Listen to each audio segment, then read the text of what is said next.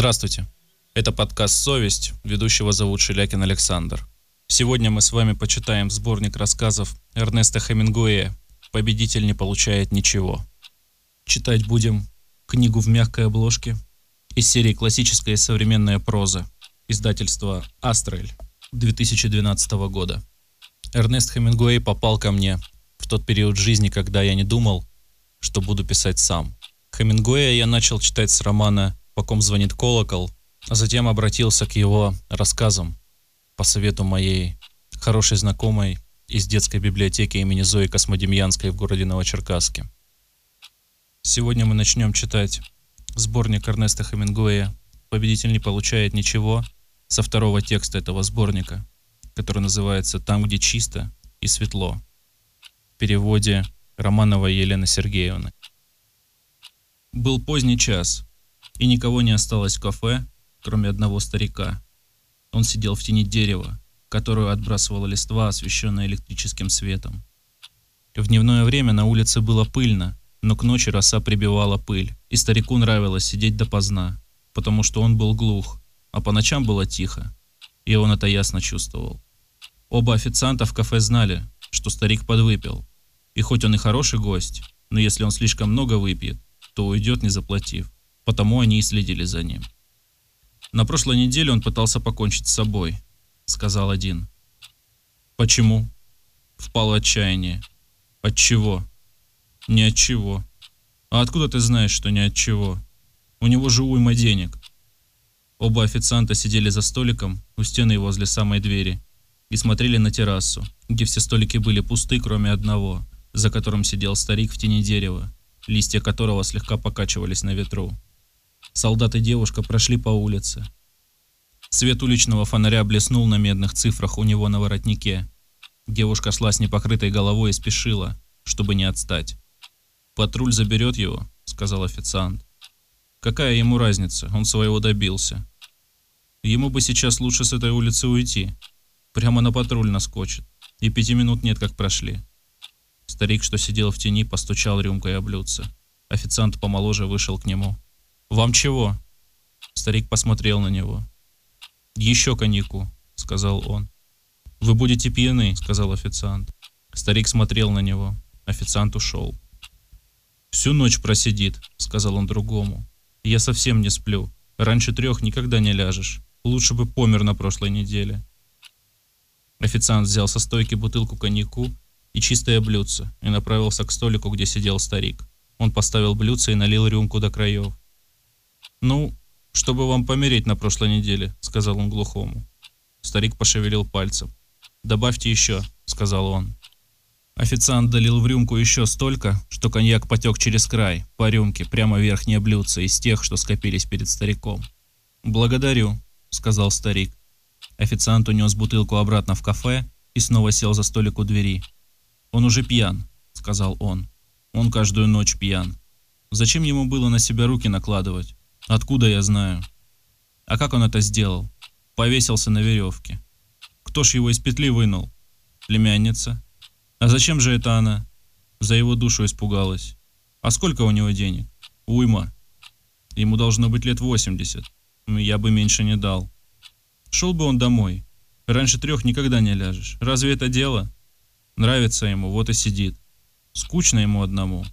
А я не один, меня жена в постели ждет. И у него когда-то жена была. Теперь ему жена ни к чему. Ну, не скажи. С женой ему, может быть, лучше было бы. За ним племянница ходит. Знаю. Ты ведь сказал, что она вынула его из петли. Не хотел бы я дожить до его лет. Противны эти старики. Не всегда. Он старик аккуратный. Пьет, ни капли не прольет. Даже сейчас, когда пьяный. Посмотри. Не хочу я смотреть на него. Скорее бы домой шел. Никакого ему дела нет до тех, кому работать приходится. Старик перевел взгляд с рюмки на другую сторону площади, потом на официантов. «Еще коньяку», — сказал он, показывая на рюмку. Тот официант, который спешил домой, вышел к нему. «Конец», — сказал он так, как говорят люди неумные с пьяными или с иностранцами. «На сегодня ни одной больше. Закрываемся». «Еще одну», — сказал старик. «Нет, кончено. Официант вытер край столика полотенцем и покачал головой. Старик встал, Не спеша сосчитал блюдца. Вынул из кармана кожаный кошелек и заплатил за коньяк, оставив пол песеты на чай. Официант смотрел ему вслед. Старик был очень сгорблен, шел неуверенно, но с достоинством. «Почему ты не дал ему еще посидеть и выпить?» – спросил официант, тот, который не спешил домой. Они стали закрывать ставни. Ведь еще и половины третьего нет. Я хочу домой, спать. Ну, что значит один час? Для меня больше, чем для него. Час для всех час. Ты и сам как старик рассуждаешь. Может, купишь себе бутылку и выпьешь дома? Это совсем другое дело. Да, это верно, согласился женатый. Он не хотел быть несправедливым, просто он очень спешил. А ты не боишься пойти домой раньше обычного? Ты что, оскорбить меня хочешь? Нет, друг, просто шучу. Нет, сказал тот, который спешил. Он запер внизу ставню и выпрямился. Доверие, полное доверие. У тебя и молодость, и доверие, и работа есть, сказал официант постарше. Что еще человеку надо? А тебе чего не хватает? А у меня всего только работа. У тебя все то же, что и у меня. Нет, доверия у меня никогда не было, а молодость прошла. Ну чего ты стоишь? Перестань говорить глупости, давай запирать. А я вот люблю засиживаться в кафе, сказал официант постарше. Я из тех, кто не спешит в постель, из тех, кому ночью нужен свет. Я хочу домой, спать. Разные мы люди, сказал официант постарше. Он уже оделся, чтобы уходить. Дело вовсе не в молодости и доверии, хоть и то и другое чудесно. Каждую ночь мне не хочется закрывать кафе потому, что оно кому-нибудь очень нужно. Ну что ты, ведь кабаки всю ночь открыты. Не понимаешь ты ничего. Здесь в кафе чисто и опрятно. Свет яркий. Свет – это большое дело. А тут вон еще и тень от дерева. «Спокойной ночи», – сказал официант помоложе. «Спокойной ночи», – сказал другой. Выключая электрический свет, он продолжал разговор с самим собой. Главное, конечно, свет, но нужно, чтобы и чисто было, и опрятно. Музыка ни к чему. Конечно, музыка ни к чему. У стойки бара с достоинством не постоишь. А в такое время больше пойти некуда. А чего ему бояться? Да не в страхе дело, не в боязни. Ничто, и оно ему так знакомо. Все ничто, да и сам человек ничто. Вот в чем дело. И ничего, кроме света, не надо. Да еще чистоты и порядка. Некоторые живут и никогда этого не почувствуют. А он-то знает, что все это ничто и снова ничто, ничто и снова ничто. Отче ничто, да светится ничто твое, да приидет ничто твое, да будет ничто твое, яков ничто и ничто. Надо, пьес, надо. С испанского «ерунда», полная ерунда. Он усмехнулся и остановился возле бара с блестящим титаном для кофе. «Что вам?» – спросил бармен. «Надо». «Отро лакомас».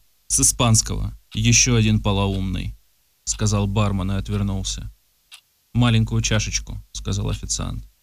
Бармен налил ему кофе. «Свет яркий, приятный, а вот стойка не начищена», — сказал официант. Бармен посмотрел на него, но ничего не ответил. Был слишком поздний час для разговоров. «Еще одну?» — спросил он.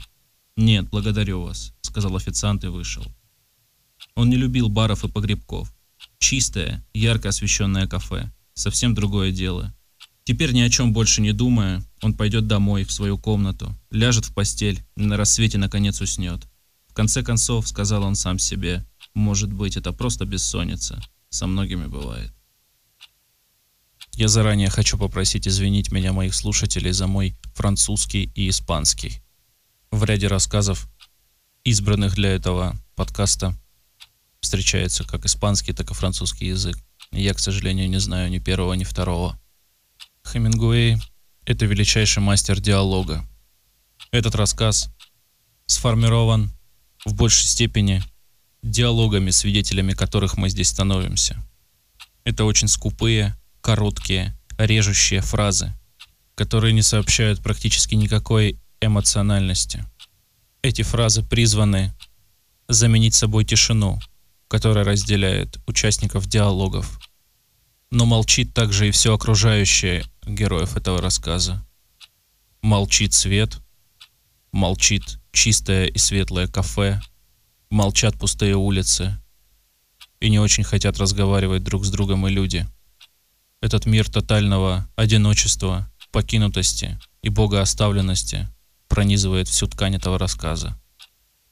Следующий текст называется «Свет мира». Перевод Евгении Давыдовны Романовой. Когда мы показались в дверях, хозяин бара поднял голову, потом протянул руку и накрыл два блюда с бесплатной закуской стеклянными крышками. «Кружку пива», — сказал я. Он нацедил пиво, лопаточкой смахнул пену и взглянул на меня, не выпуская кружки из рук. Я положил на стойку деньги, и он подвинул пиво ко мне. «А тебе?» – спросил он Тома. «Тоже». Он отсадил еще кружку пива, смахнул пену и, увидев монету на стойке, поставил кружку перед Томом. «В чем дело?» – спросил Том. Хозяин бара ему не ответил. Он посмотрел мимо нас и спросил человека, который только что вошел. «Тебе?» «Виски», — сказал тот. Хозяин достал бутылку, стакан и еще стакан с водой. Том протянул руку и снял крышку с блюда с закуской. На блюде лежало заливное с поросячьих ножек. И тут же деревянная штука, похожая на ножницы, сделанная из двух деревянных вилок. «Нет», — сказал хозяин и опять накрыл блюдо стеклянной крышкой. Вилочные ножницы остались у Тома в руке. «Положи на место», — сказал хозяин. «Идите вы знаете куда», — сказал Том. Хозяин, не спуская с нас взгляда, нагнулся и сунул руку под стойку. Я положил на тарелку 50 центов, и он снова выпрямился. «Чего еще?» – спросил он. «Пиво», – сказал я. И прежде чем нацедить пиво, он снял с крышки с обоих блюд. «Ваше заливное провоняло», – сказал Том и выплюнул на пол то, что откусил. Хозяин ничего не сказал. Человек, который пил виски, заплатил и вышел, не оглядываясь. «Сам ты провонял», — сказал хозяин бара. «Такие, всегда вонючие». «Он говорит, что мы такие», — сказал мне Томми. «Слушай», — сказал я, — «давай уйдем отсюда». «Убирайтесь вон, паршивцы», — сказал хозяин. «Нам и так уходим», — сказал я. «Без вас решили». «Мы придем еще», — сказал Томми. «Суньтесь только», — сказал ему хозяин. «Объясни ему, что он ошибся», — попросил меня Томми. «Ладно, пошли», — сказал я.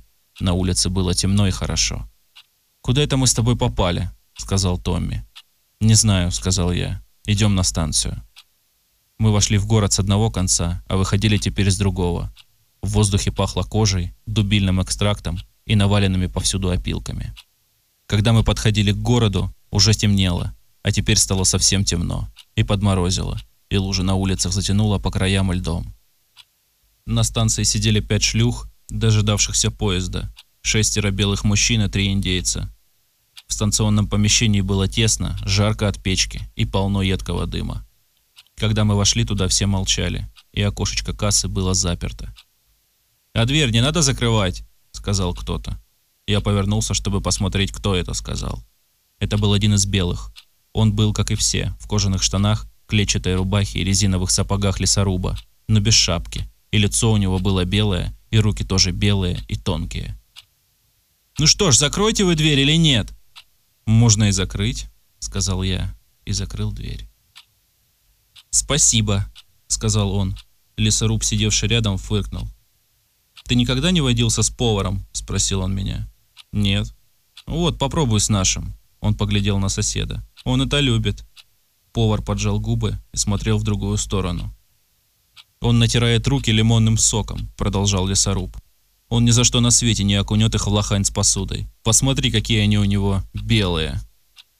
Одна из шлюх громко захохотала.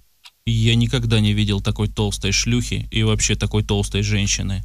На ней было шелковое платье из такого шелка, что кажется то одного цвета, то другого. Рядом с ней сидели еще две, тоже очень толстые, но это, наверное, весило пудов 10. Трудно было поверить собственным глазам, глядя на нее. Все три были в платьях из такого шелка. Они все сидели рядом на скамье. Они казались огромными. Остальные две были самые обыкновенные шлюхи с крашенным пергидролем волосами. «Посмотри на его руки», — сказал лесоруб и кивнул на повара. Толстая шлюха опять захохотала и вся затряслась. Повар обернулся и сердито крикнул ей. «Молчи ты, слоновая туша!» Она продолжала хохотать и трястись. «Ой, Господи!» — сказала она. У нее был приятный голос. «Ой, Господи, Боже мой!» Две другие толстые шлюхи сидели тихо и смирно, как будто не очень хорошо понимали, что делается вокруг. Они были очень толстые, почти такие же, как первая. В них тоже было пудов по семи. Остальные две молчали с достоинством. Кроме повара и того, кто говорил о нем, В помещении было еще два лесоруба. Один только слушал, с интересом и немного стыдясь. Другой как будто собирался вступить в разговор. И двое шведов. На краю скамьи сидели двое индейцев, и третий стоял у стены. Лесоруб, который собирался вступить в разговор, сказал мне почти шепотом. «Наверное, похоже, будто влезаешь на сток сена». Я засмеялся и повторил его слова Томми. «Черт его знает, в жизни не видал ничего подобного», — продолжал он. «Посмотри на эту троицу». Тут заговорил повар. «Сколько вам лет, ребятки?»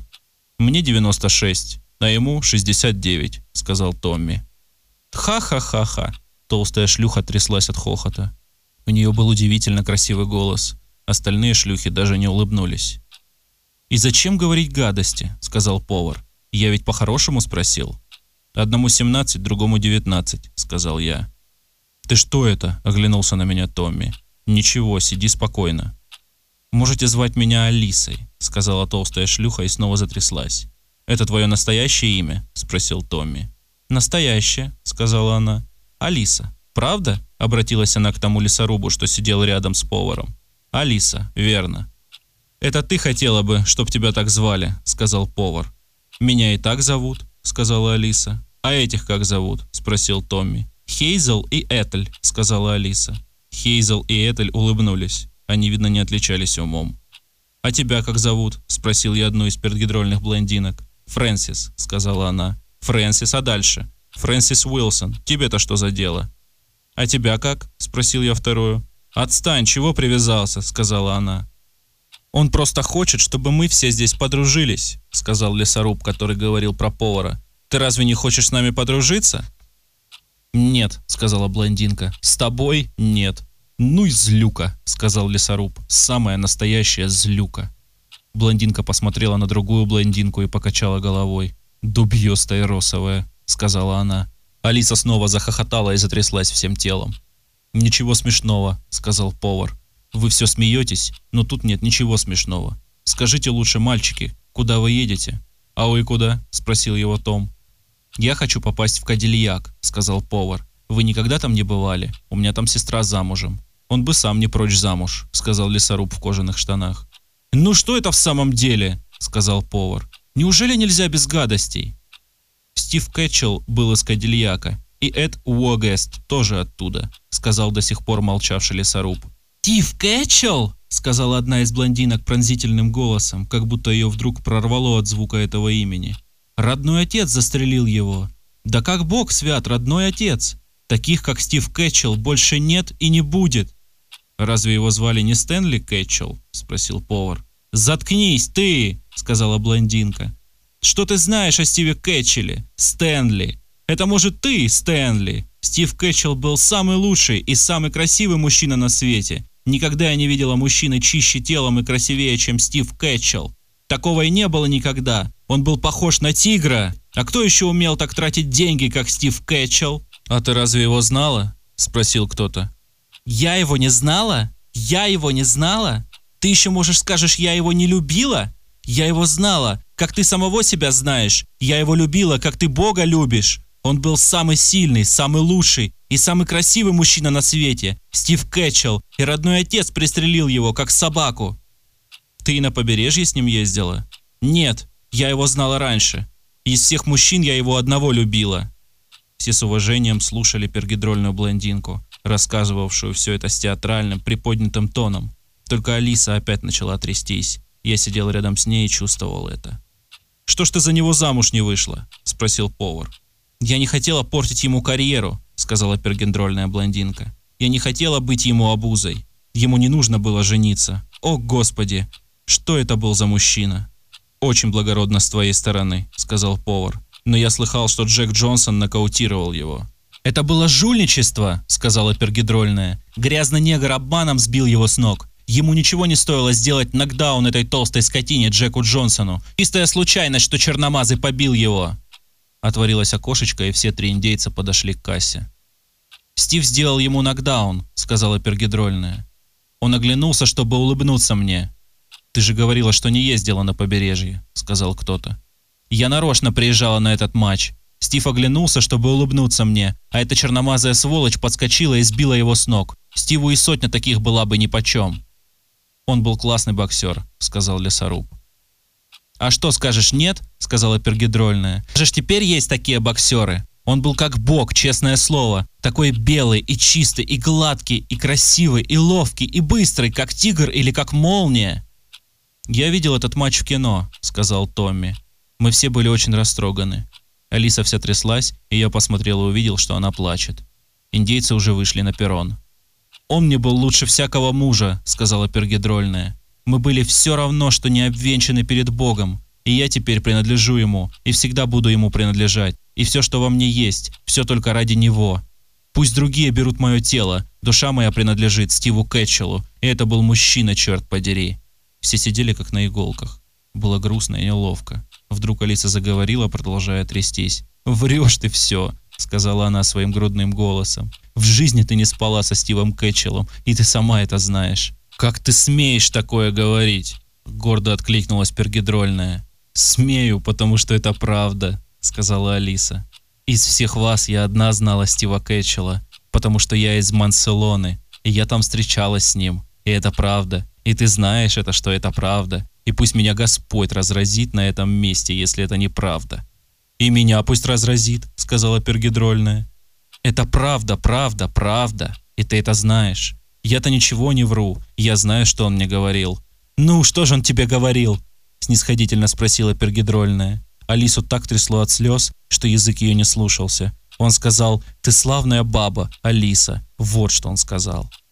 «Неправда», — сказала Пергидрольная. «Правда», — сказала Алиса. Именно так и сказал. «Неправда», — гордо сказала Пергидрольная. «Нет, правда, правда, правда. Вот так перед Богом, правда». Стив не мог так сказать. Он никогда так не говорил, самодовольно сказала Пергидрольная. «Это правда», — сказала Алиса своим приятным голосом. «И мне наплевать, веришь ты мне или нет». Она уже перестала плакать и успокоилась. «Не может этого быть, чтобы Стив так сказал», — заявила Пергидрольная. «А вот сказал», — повторила Алиса и улыбнулась.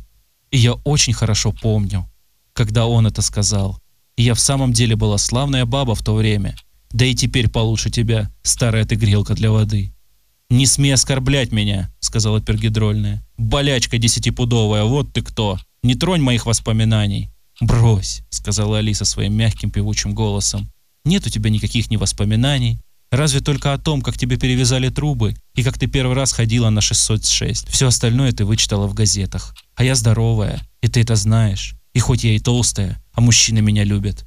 И это ты знаешь. И я никогда не вру. И это ты знаешь. «Тебя не касаются мои воспоминания», — сказала Пергидрольная. «Мои чудные, живые воспоминания». Алиса посмотрела на нее, потом на нас, и выражение обиды сошло с ее лица. Она улыбнулась, и мне показалось, что я никогда не встречал женщины красивее. У нее было очень красивое лицо, и приятная гладкая кожа, и певучий голос, и она была очень славная и приветливая. Но, господи, до чего же она была толста. Ее толщины хватило бы на трех женщин. Том увидел, что я смотрю на нее и сказал, «Пошли, нечего тут сидеть». «До свидания», — сказала Алиса. У нее в самом деле был очень приятный голос.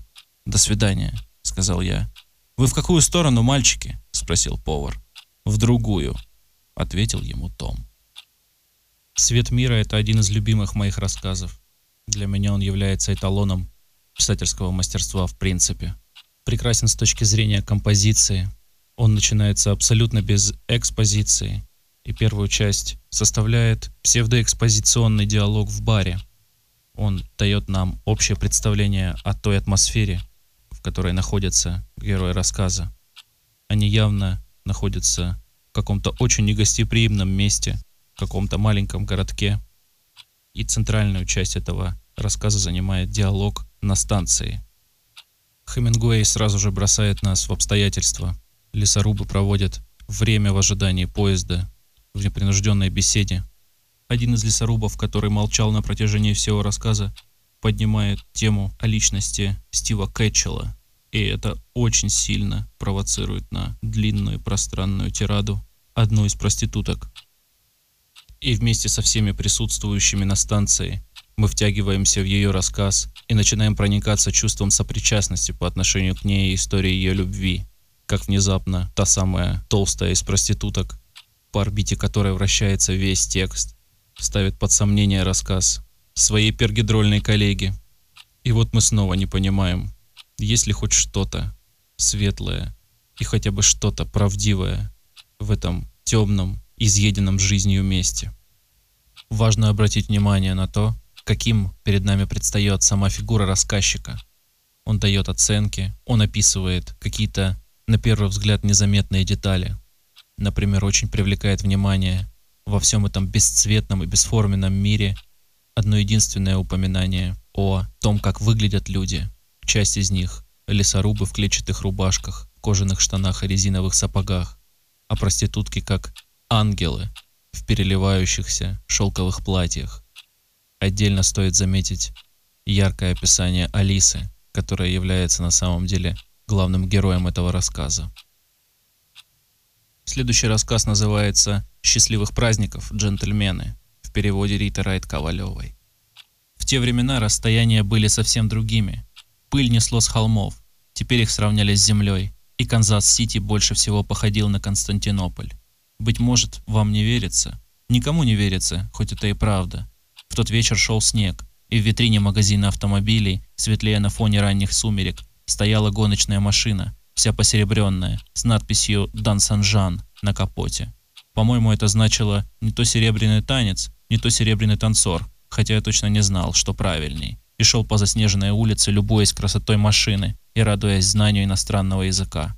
Шел я из салуна братьев Вульф, где на Рождество и в День Благодарения бесплатно угощали жареной индейкой, городской больнице, стоявшей на высоком холме, над дымами, домами и улицами города.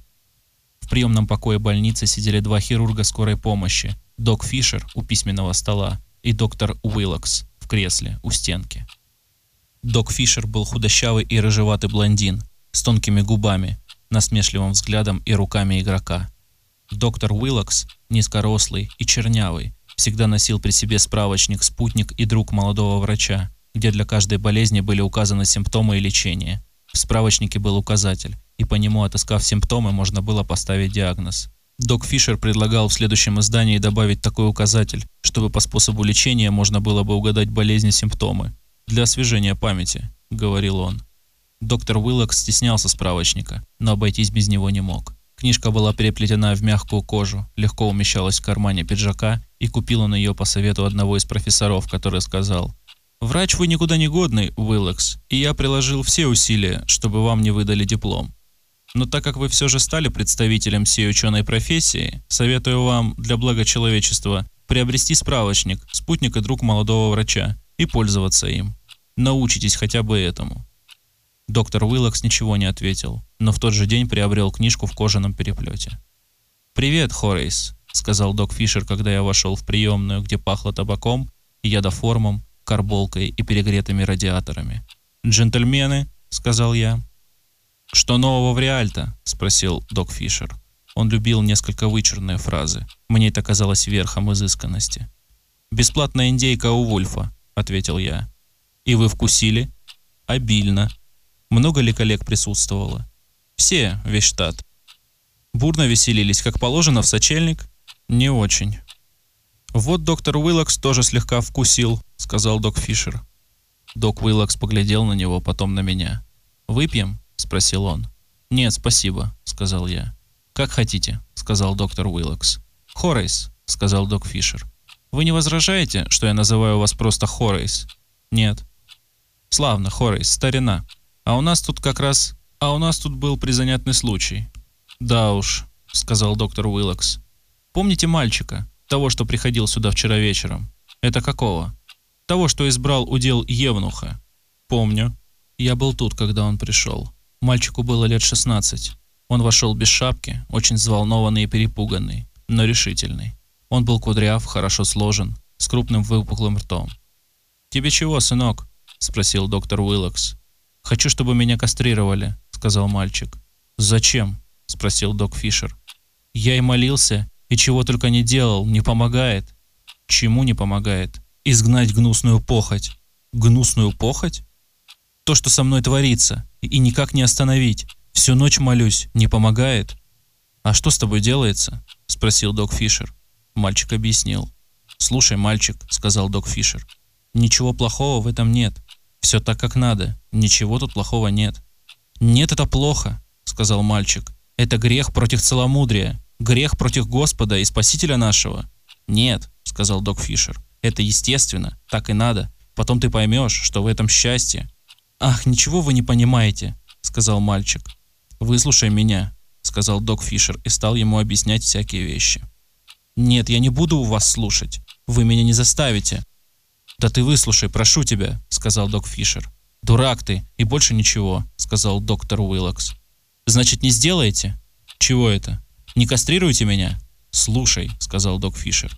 Никто тебя кастрировать не станет. Ничего плохого в твоем теле нет. У тебя прекрасное тело, и перестань об этом думать. А если ты верующий, так помни, что то, на что ты жалуешься, вовсе не греховное состояние, а средство принятия таинства. «Никак не могу остановиться», — сказал мальчик. «Всю ночь молюсь и днем молюсь. Нет, это грех, вечный грех против целомудрия». «Да иди ты», — сказал доктор Уиллокс.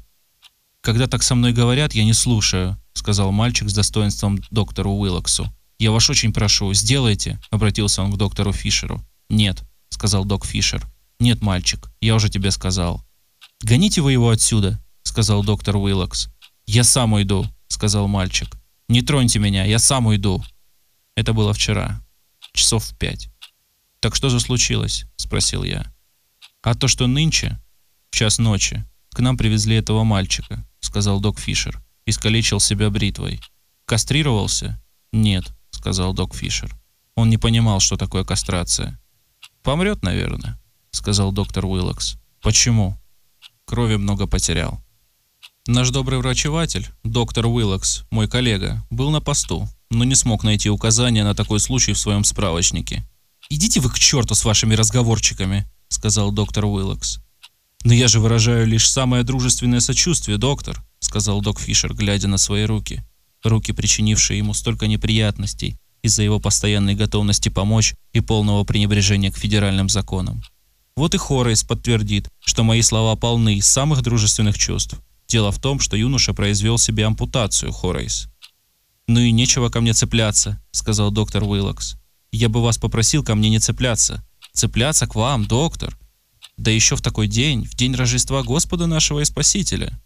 Нашего Спасителя? Вы ведь, кажется, еврей, сказал доктор Уиллокс. Верно, верно. Да, верно. Вечно я об этом забываю. Как-то не придаешь значения. Благодарю вас за напоминание, вы очень добры. Правильно, ваш Спаситель. Без всякого сомнения, именно ваш Спаситель. Тут и весь путь к светлому Христову воскресенью. Больно вы умный, — сказал доктор Уиллокс. «Блестящий диагноз, доктор. Всегда я был больно умный. Во всяком случае, для тех краев». «Никогда не умничайте, Хорейс. Правда, особых наклонностей к этому у вас нет, но проблески иногда замечаются. Но какой диагноз? И при том без справочника? Катитесь вы к черту в зубы!» — сказал доктор Уиллокс. «Все во благовремении, доктор. Все во благовремении. Если есть ад, то я непременно посещу его. Я даже как-то туда заглядывал. Мельком, конечно. Сразу отвернулся. Тут же. А знаете, что сказал тот юноша, когда наш добрый доктор привез его сюда? Он сказал, я же просил вас, сделайте сами. Я вас так просил. Да еще на Рождество, сказал доктор Уиллокс. Вряд ли торжественность этого дня имеет тут особое значение, сказал док Фишер. Может, для вас и не имеет, сказал доктор Уиллокс. Слышите, Хорейс? Доктор обнаружил мое уязвимое место, так сказать, мою ахиллесову пяту, и сумел обратить это в свою пользу. «Больно вы умный», — сказал доктор Уиллокс. Мне всегда казалось, что мастерски сделанный рассказ способен рассказать столько же, сколько и роман. И Хемингуэй в очень короткой истории создает широкую картину времени и психологической картине своих героев. И в очередной раз все, что мы видим, происходит в диалоге. Здесь нет почти никаких описаний. Здесь все тот же пристрастный рассказчик, который раздает оценки. Например, в частности, доктору Фишеру. И доктор Фишер, несмотря на всю свою показное остроумие, на свою браваду, на самом деле отдает себе отчет в том, насколько ужасный и бессердечный мир окружает его. А вот доктору Уиллоксу на самом деле не помешало бы обзавестись справочником хорошего человека, если такие справочники находятся в продаже.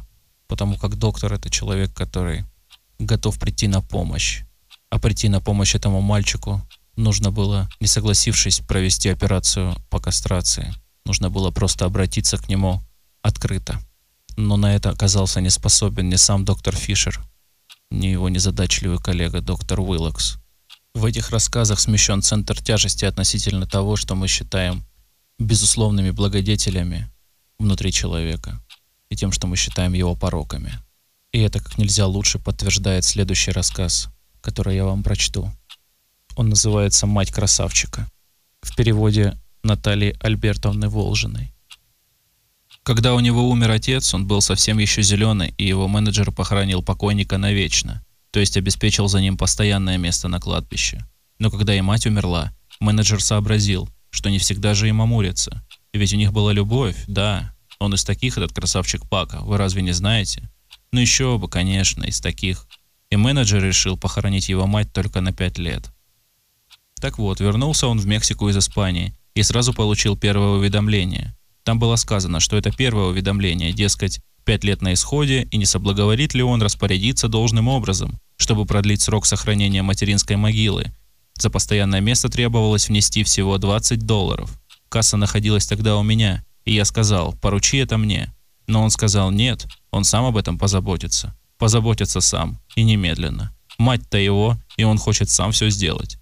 Через неделю пришло второе уведомление – я прочитал его вслух и говорю, я думал, ты уже позаботился об этом. Нет, говорит, еще нет. Давай я все сделаю, сказал я. Вот они, денежки у меня. Нет, сказал он. Нечего ему указывать. Он сам об этом позаботится, когда руки дойдут. Какой смысл тратить деньги раньше времени? Ладно, сказал я. Только смотри, не забудь. У него тогда был контракт на 6 боев по 4000 песо каждый. Да еще бенефис. В одной только столице он зарабатывал больше 15 тысяч долларов. С карет он был, вот и все. Третье уведомление пришло еще через неделю, и я опять прочитал его вслух. Там было сказано, что если он не унесет до субботы, могилу его матери разроют и останки ее выбросят в общую свалку костей. Он сказал, что займется этим в тот же день, когда поедет в город. «Почему ты мне этого не поручишь?» – спросил я. «Не суйся куда не надо», – сказал он. «Это мое дело, и я сам этим займусь». «Ладно, когда так», – сказал я. «Делай свои дела сам.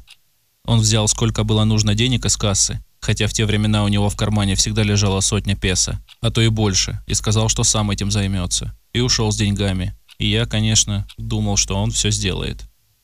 Неделю спустя оттуда написали, что поскольку ответа на их окончательное предупреждение не поступило, останки его матери выбросили на свалку костей, на общую свалку.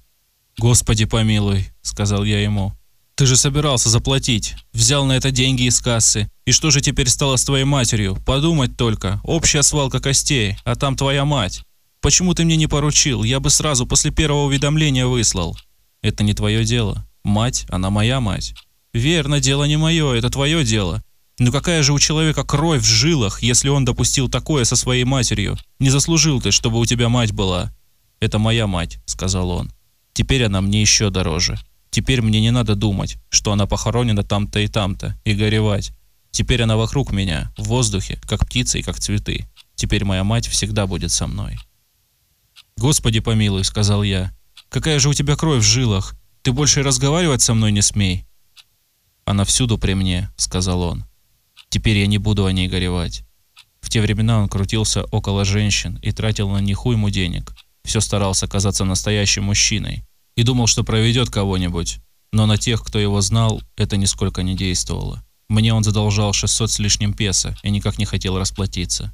«Зачем тебе сейчас деньги?» – говорил он. «Неужели ты не доверяешь мне? Мы же с тобой друзья». «Друзья не друзья, доверяю не доверяю. Не в этом дело, а в том, что пока тебя не было, я за все платил из своего кармана, и теперь эти деньги мне нужны, и у тебя есть чем расплатиться.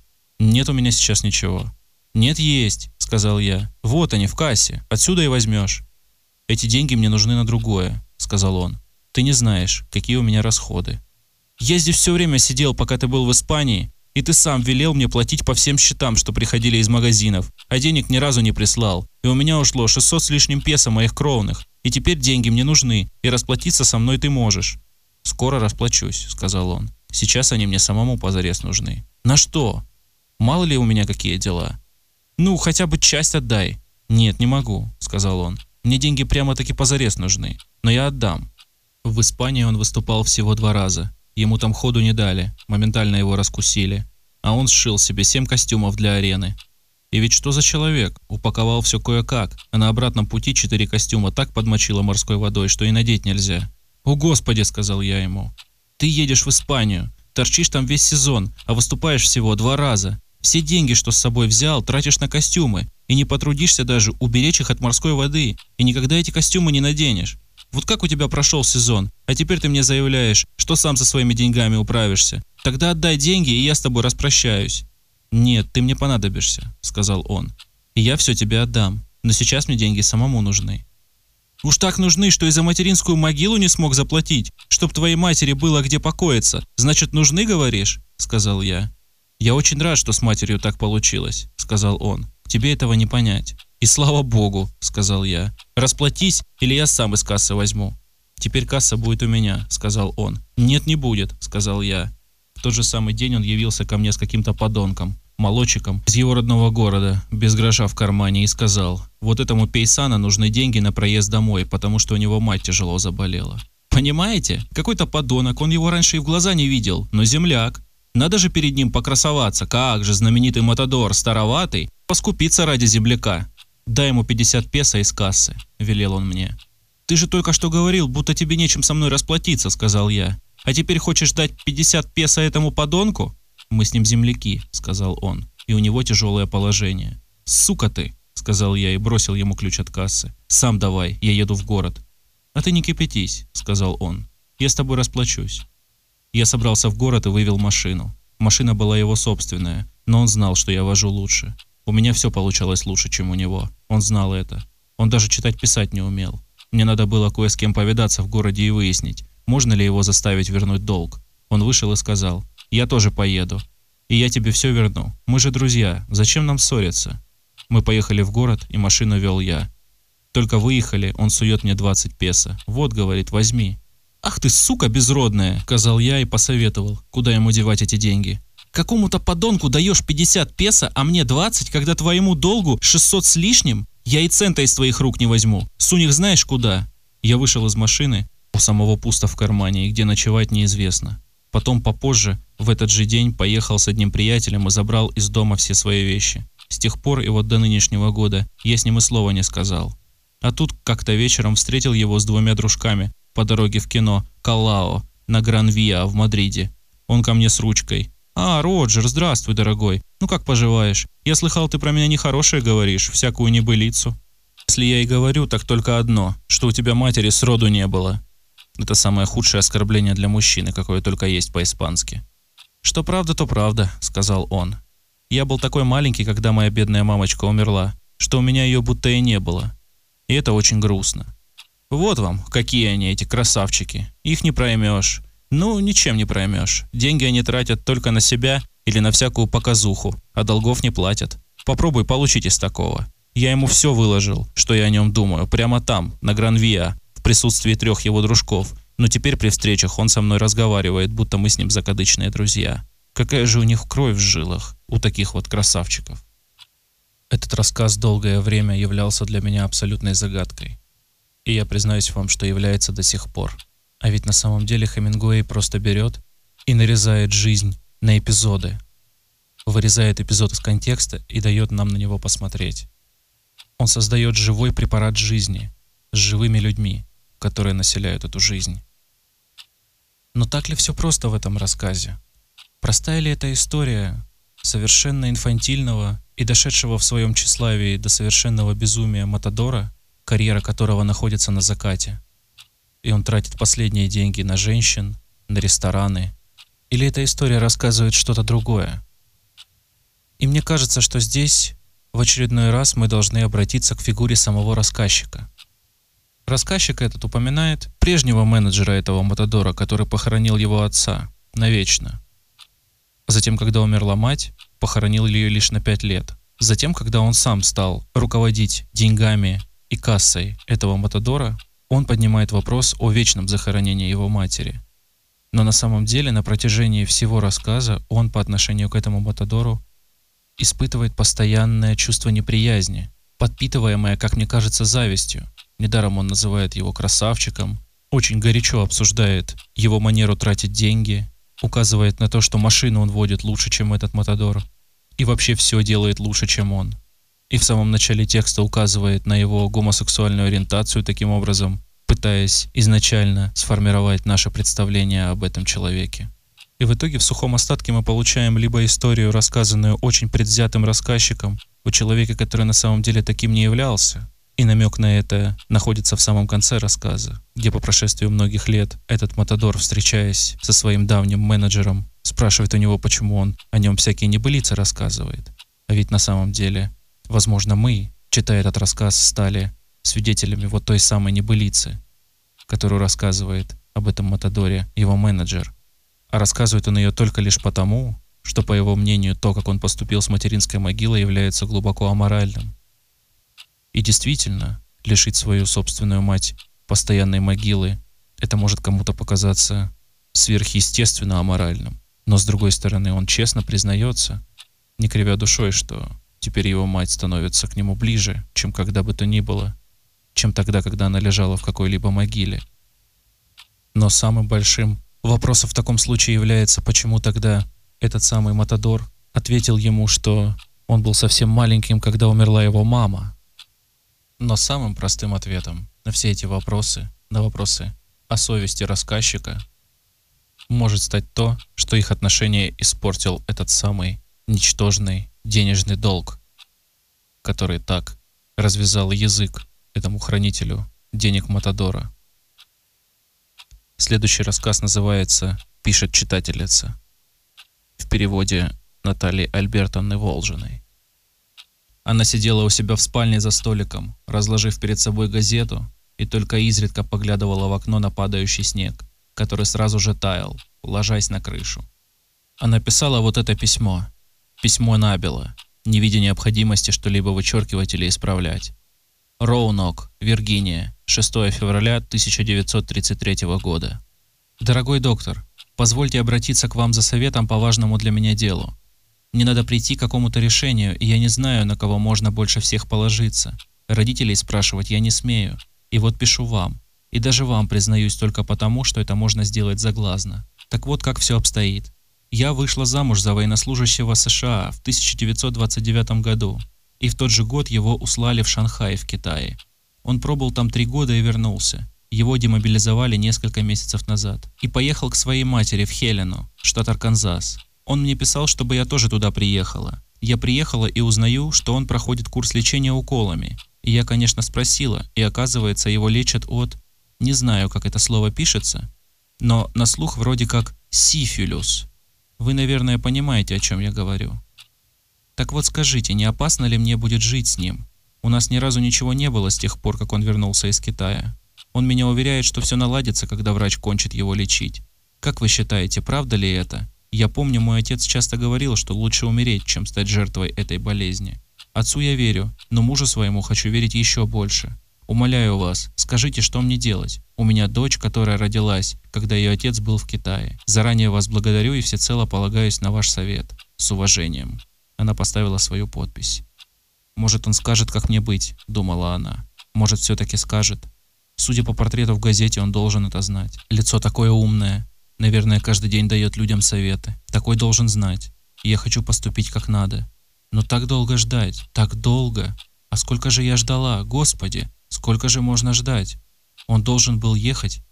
Куда бы они ни послали, знаю, знаю. Но почему такое должно было случиться с ним? Почему, Господи? Что бы он там ни сделал, зачем это с ним случилось? Господи, зачем? Зачем? Ведь не обязательно ему было схватить это. Как же мне быть? Не хочу, чтобы он болел. Зачем он этим болеет? Если хотите полюбить краткость или воспитать отвращение к многословию, то этот текст подходит для этих целей лучше всего. Здесь нам Хемингуэй рисует картину семейной драмы, наивность доверия жены по отношению к мужу, который это доверие предал. Но жена эта не настолько уж и наивна. Она прекрасно понимает, что могло привести к такому заболеванию. Но вместе с этим она перешагивает через свою обиду и желает для мужа только выздоровления и продолжения их совместной семейной жизни, потому что пока он был в Шанхае, она успела родить ребенка. И больше ничего нет в этом тексте. Есть только растерянность и страх жены, и сифилис ее мужа, которого она три года ждала из Шанхая. На этом наш подкаст подошел к концу. До свидания.